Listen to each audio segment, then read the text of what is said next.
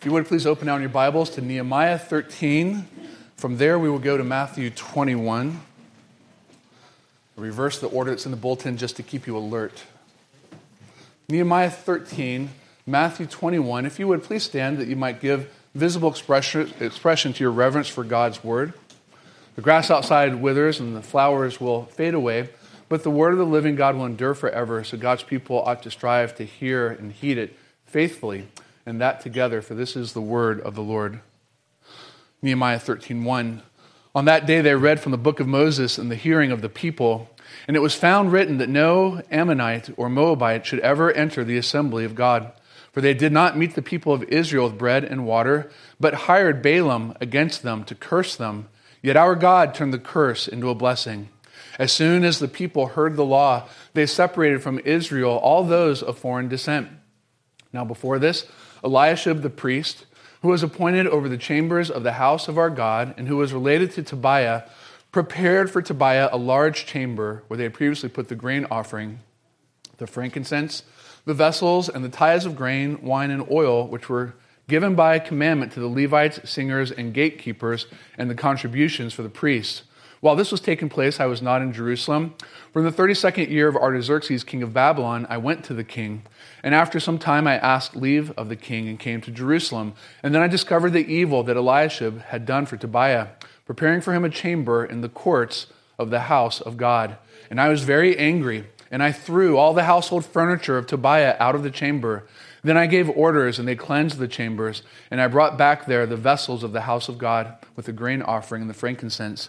I also found out that the portions of the Levites had not been given to them, so that the Levites and the singers who did the work had fled each to his field. So I confronted the officials and said, Why is the house of God forsaken? And I gathered them together and set them in their stations. Then all Judah brought the tithe of the grain, wine, and oil into the storehouses, and I appointed as treasurers over the storehouses Shelemiah the priest, Zadok the scribe, and Pedaiah of the Levites and as their assistant, Hanan, the son of Zaccur, son of Mattaniah, for they were considered reliable, and their duty was to distribute to their brothers. Remember me, O my God, concerning this, and do not wipe out my good deeds that I have done for the house of my God and for his service.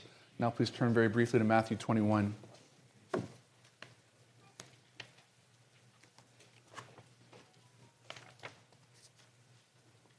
Two simple verses Matthew 21, verses 12 and 13.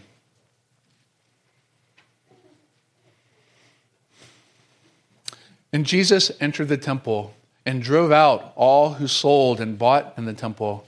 And he overturned the tables of the money changers and the seats of those who sold pigeons. He said to them, It is written, My house shall be called a house of prayer, but you make it a den of robbers. That's far the reading of God's word. Let us pray. Lord, we've just read from your word, but we confess that in our sin, our weakness, and our unbelief, apart from the work of your Spirit within our hearts, these words would fall simply to the ground. But we recognize that the Spirit is life giving. We recognize that the Word of God is inspired, inerrant, and authoritative. And we believe it is the intention of the Holy Spirit to bless the reading and especially the preaching of the Word of God, that faith would be worked in our hearts. And so we ask that you would do that now for the glory of the Father, the Son, and the Holy Spirit. We pray these things with confidence in Christ's name. Amen. Please be seated.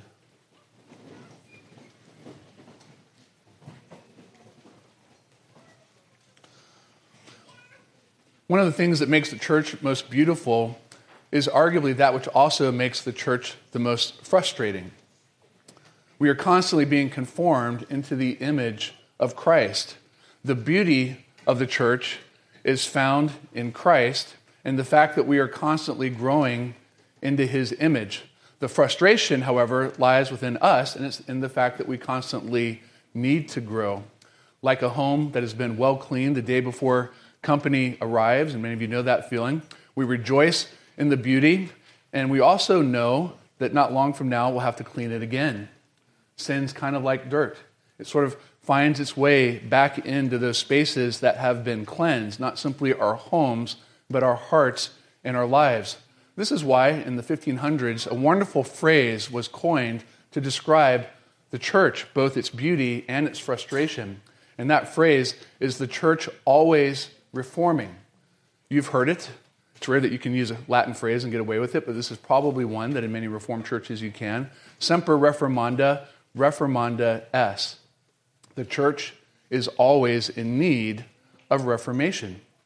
And that is not only true back in the 1500s, it's also what we see in our lives today. Surely our lives are in need of reformation, but it's clearly what we see in the text of Nehemiah 13. The people of God, who are holy and precious in the sight of God, are yet still in further need of reformation, but thankfully God's church is always reforming. You have an outline, it can help us to walk through the text. We'll consider our first point now remembering the sins of the past.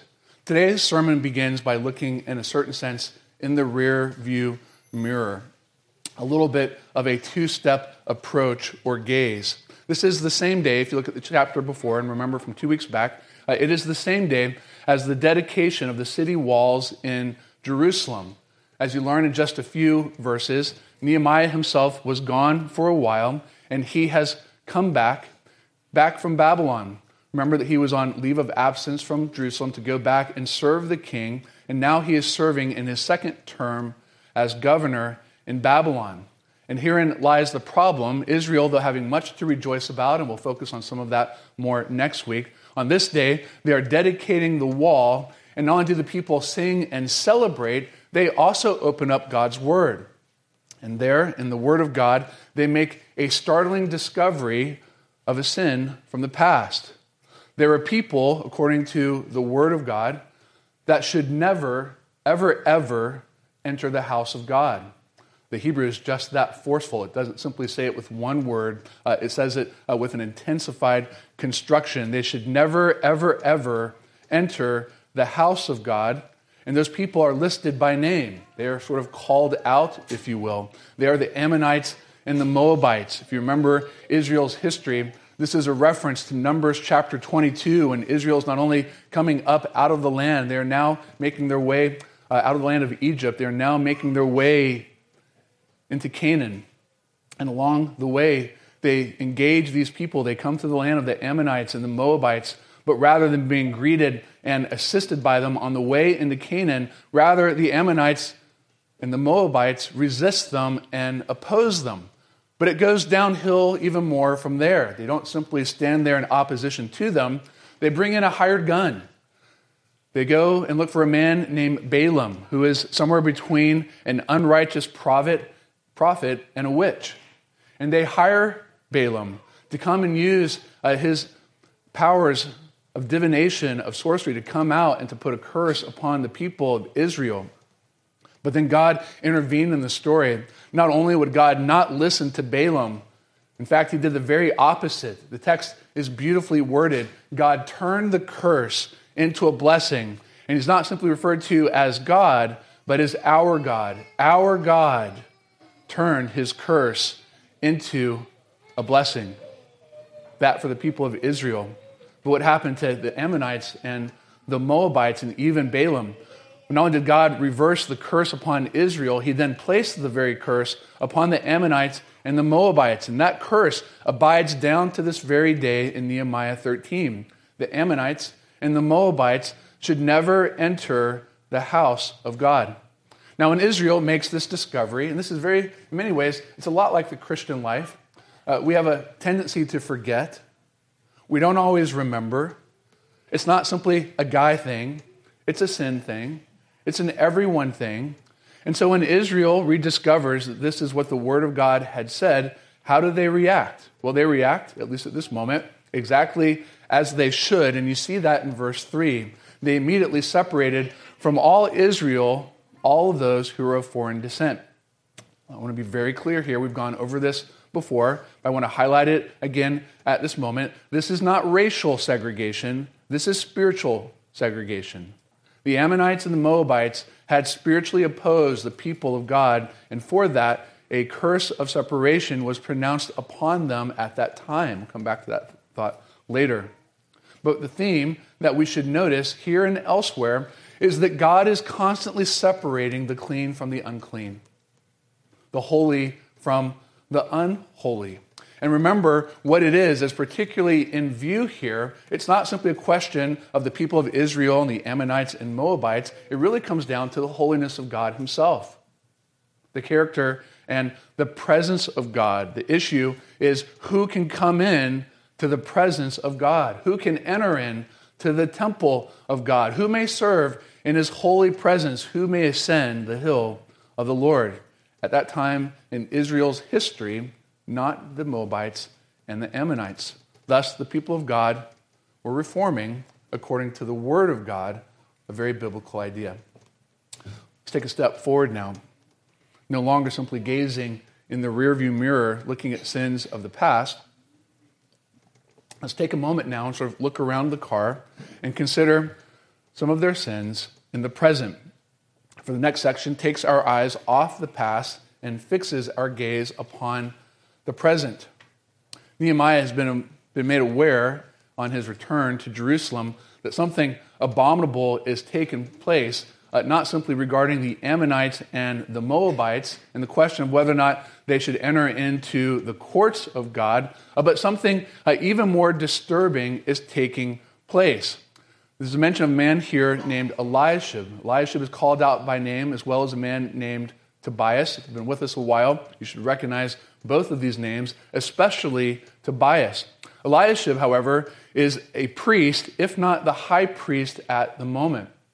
What's significant about that is that if anyone should know the rules and how this temple thing is supposed to work, who can come in and who should not, it would be the priest, certainly the high priest.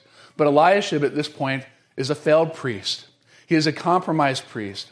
He is one who's played favors with local politicians to his own personal advantage and gain. But not simply has he played the fiddle for the crowd, he in particular has preferenced a man named Tobiah. And if you know Nehemiah by now, you've met this man and you have nothing good to say about him. We've met Tobiah before.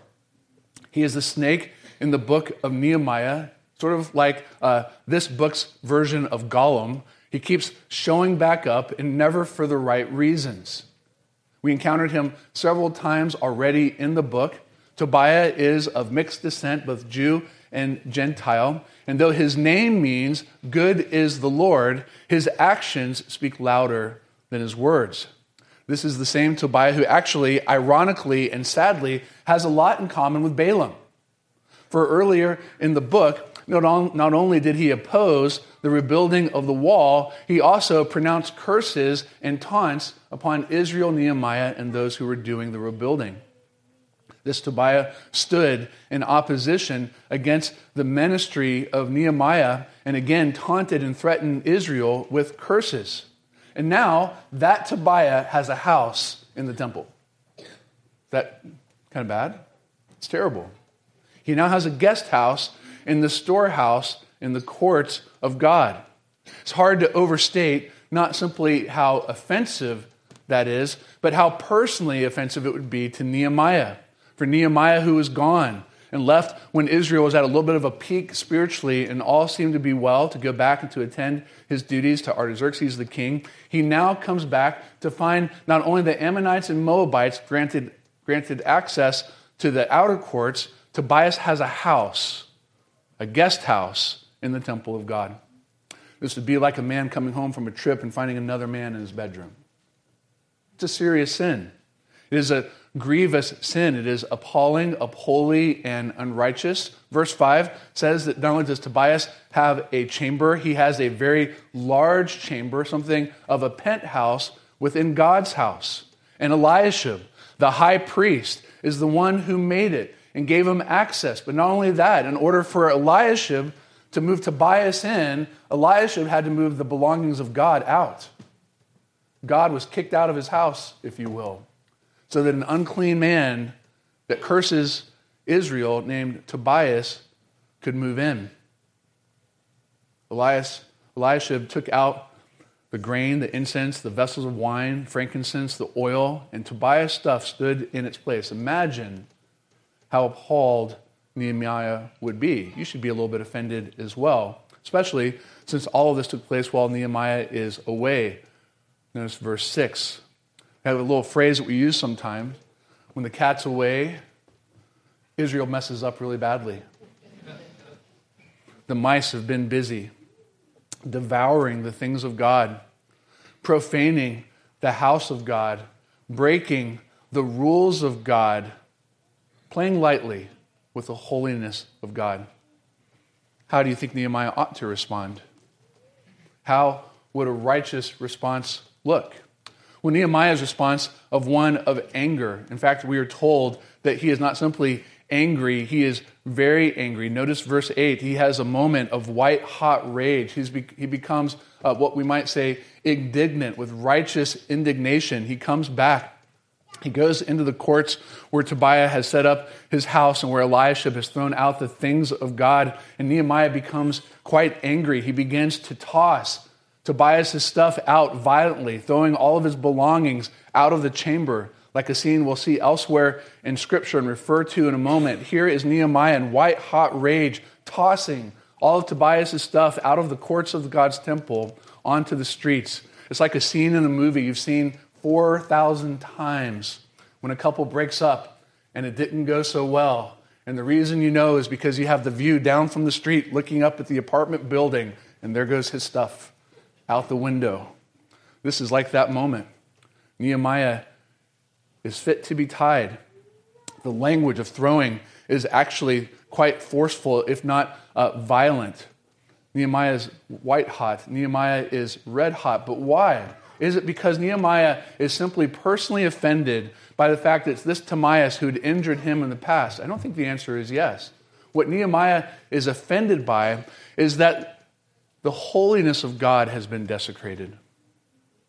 That place that God set apart for his person, his presence, his property has been desecrated. Not simply have the rules of God been broken, the righteousness of God has been played down, and Nehemiah cannot abide such sin. No man, no man should be living in this chamber. And if any man were to, Tobias is the last on the planet that arguably should the enemies of Nehemiah in the city of God, now unrighteously dwelling in the temple storehouse. And unfortunately, there is a little bit more. If you look down to verse 10, uh, you love to say it's getting better, but unfortunately, we're in a little bit of a downward turn in the V. Verse 10 highlights not simply the sin of two individuals, but now the community of God's people in mass. Once again, they were neglecting the Levites and the temple servants, the singers, the gatekeepers, and the workers. What is so sad and offensive about this is if you go back to the last chapter and just before it, the people of God just stood and made a voluntary vow that they would never do this, that they would never forsake the temple of God and they would never forsake the workers of that temple. Eliashib was favoring Tobiah, a secular politician, and neglecting the clergymen, those who were to serve in the temple of God. And so bad had the condition become that the Levites bailed. Each of them, we were told, fled back to his field. Why? Because they'd been cut off from their daily provisions. They were starving as they went back to their normal work. They went home. They left the holy for the common. And so, Nia, a question is asked here by Nehemiah in verse 11. It's a really great question. It's a very appropriate question at this point. Why is the house of God forsaken? It's a really important and piercing question. So I confronted the officials and said, Why is the house of God forsaken? And I gathered them together and set them in their stations. It's a good question, although a piercing one. Translate it not simply from Nehemiah's day, but into our own. Why is the work of God sometimes neglected by the people of God? Well, the answer arguably is because, if we are willing to admit it, sometimes the world seems to offer us a better deal. Something that's a little bit more satisfying than serving God. Or perhaps, as the old hymn put it well and poetically, it's because our hearts are prone to wonder, Lord, I feel it, prone to leave the God I love. That's what happened in the days of Nehemiah. Nehemiah jumps into the waters of Israel's depravity like a lifeguard on a rescue mission that will not be deterred. A fearless leader who will not only not be deterred, he calls Israel to repentance and faith and to action. But again, we can ask, and this is an optimistic moment, now having been called out and in some ways, several ways unmasked, how will Israel respond when Nehemiah confronts them about Tobias shacking in the courthouse of God and the Levites and the temple workers being neglected by the people of God? Well, says very clearly they not only responded, they repented. They reformed according to the word of God. If you look at verse 12, they bring back what ought to be in the storehouses. Nehemiah once again appoints faithful men who will be in charge of stewarding to make sure that the temple is not neglected, nor its servants. In a certain sense, you might say it is that day of cleaning house. Sin is swept out, and righteousness comes flowing back into its space. What does repentance look like? Real repentance in the life of a person, real repentance in the life of God's people collectively. Well, it looks actually a lot like this. The actual fruit of repentance is seen in what they do. This is a true repentance. It is a lively repentance as Israel responds in the right way. And we might, in a certain sense, say, Praise God for reformation within their hearts. But if you've been with us now as we've been going through the book of Nehemiah, uh, do you get perhaps just a little bit weary sometimes of the ups and the downs? Or the circle that it seems to sometimes run, like the book of Judges, where Israel gets in trouble and God brings judgment and they repent, and so he restores. And sometimes the life of God's people seems like a broken record. And in fact, it's not just the stories in the text that can sometimes seem like a broken record, it can be the stories of our own lives that sometimes seem to run that same track over and over and over. That's why we need the third point remembering God's goodness and always reforming. We've begun to kind of already begin to ask it, but let's ask it even more clearly. What do we have in common with them? What do we have in common with the people of God in Nehemiah 13? Well, arguably, we have several things in common, but one to be clear is that the law had a way of exposing and unmasking them, just as the law has a way of exposing and unmasking us. It reminds us of the sins of our past, and it throws pure light, undeniable light, on the sins of our present. It shows it's not simply the people of Israel in the days of Nehemiah whose hearts are prone to wonder, Lord, they feel it, but just as much our own hearts and therefore how much we desperately need the grace of God. And that leads us then to something else that we truly have in common with them. What did they ultimately need? What they needed was a Savior. In this story, that Savior comes to them, that deliverance comes to them by way of Nehemiah, the one who is with them but left, and then comes again to bring further reform to the church. Nehemiah, at this moment in history, is the hero, lower letter H, that God has raised up in those days. And in many ways, the virtue and piety of Nehemiah is found in what he has done, but just as much in what he prays. Look at verse 14 in our text. It's a beautiful prayer, but I wonder what you think about it. When Nehemiah prays at the end of this section, he has two more prayers like it in the remainder of the chapter, but we'll get to those next week. Remember me, O my God, concerning this and do not wipe out my good deeds that I have done for the house of my God and for his service. I would imagine you may struggle a little bit with that prayer. How often do you say to God, God, don't forget the good things I've done and remember me on payday? We don't tend to talk that way. And we might even struggle with uh, what is Nehemiah doing or saying here, uh, praying that God would not forget his virtue and the good deeds that he has done. Even uh, within the commentaries on this, there's a bit of a wrestling, a struggle with this prayer. The question, to frame it pointedly, is whether or not this prayer is self righteous and self applauding. Is Nehemiah really saying, God, look at me and how righteous I am and record, reward me for all that I have done? I don't believe so. Actually, I think that would be the wrong way to look at the prayer. It is far better than that. Nehemiah asked God to remember not simply him and his good deeds, but their purpose and their effect. What Nehemiah is most after is not a sure reward for himself, but a sure reformation in the hearts of God's people. He wants God's people to follow through on their vows. That is the ultimate goal of his prayer. He wants God's people to remember the holiness of God's temple and to elevate it above all other things, elevating God himself above all things. He wants them to remember these things that they continue to forget. Israel, like us, had a horrible problem with remembering. And when we think about it, the same really is true for us. Sometimes it's hard to remember, and sometimes, really honest, we don't want to remember. Sometimes when you read the Word of God, it becomes for us something of an inconvenient truth, albeit undeniable. Israel had a horrible problem remembering, remembering and obeying. And instead of always reforming, we might play with the phrase, instead, sadly, uh, they were always deforming back into sin, back into their old ways, but as Nehemiah is aware that people forget, here's a point, don't lose it. As Nehemiah is aware that people often forget, he prays to the God who never does. And he says, Lord, remember. Can you imagine what it would be like to have a friend that never forgot what you said? Those things that were important to you? That always remembered the promises that they've made and never broke them? One who would always do righteous and never commit sin.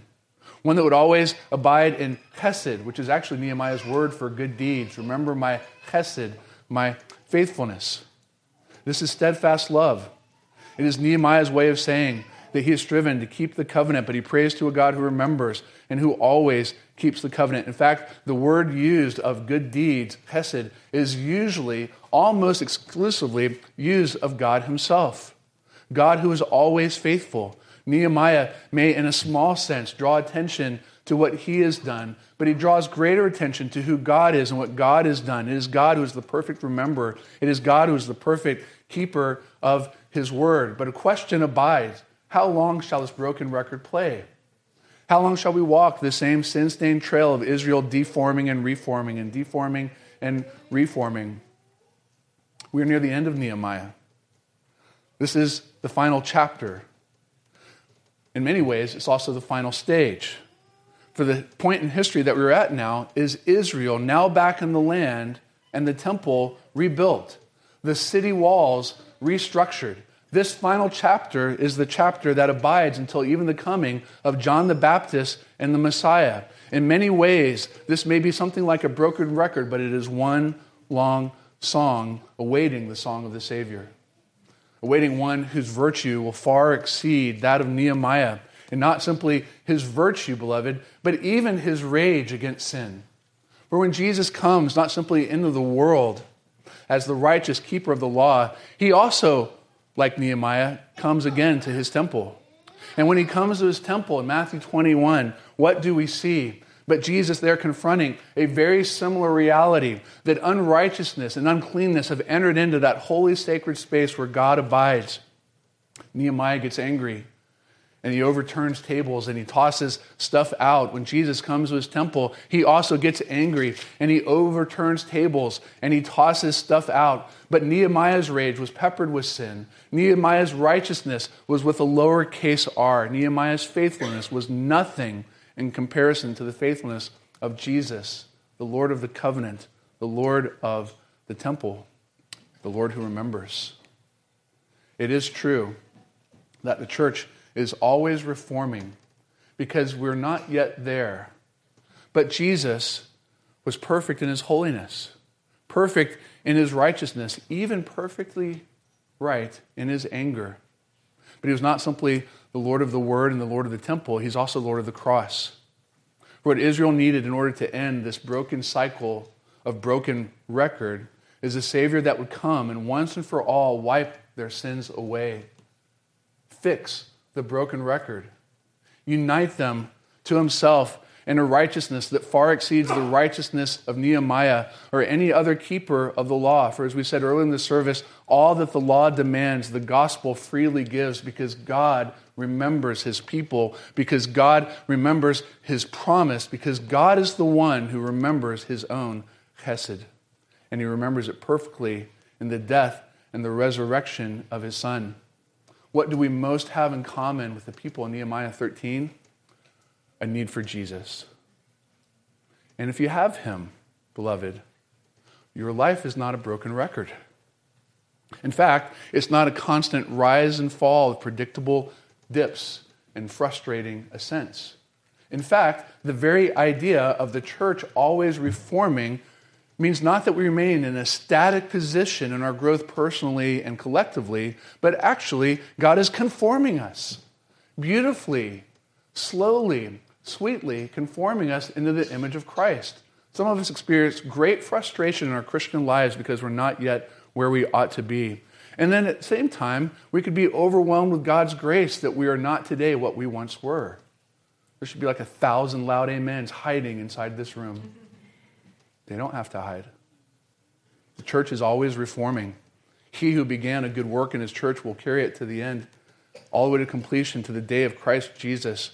If Nehemiah teaches us much about the people of God, it teaches us even more about the God of those people that we who desperately needed a Savior were given one in Jesus. What they looked forward to, we now look back to, and we remember, as we were about to do in just a few moments. And yes, we grant that it is sometimes frustrating. It is, isn't it? It is sometimes frustrating that we are not yet what we one day will be, and that we are always in need of greater conformity to the Son of God by the Word of God. But if I may encourage you with a final line, please, beloved, do not fix your eyes on that which is frustrating, but rather upon that which is, and that is who you are in Christ. Because that is what makes you truly beautiful. That's what makes His church truly beautiful. And God did make a promise that He has never forgotten that by His word, His sacrament, and even prayer, He will continue in us and at times in spite of us to conform us as His church to the image of Christ. Who are we? Semper Reformanda, Reformanda S, the Reformed Church, always reforming. Let's pray.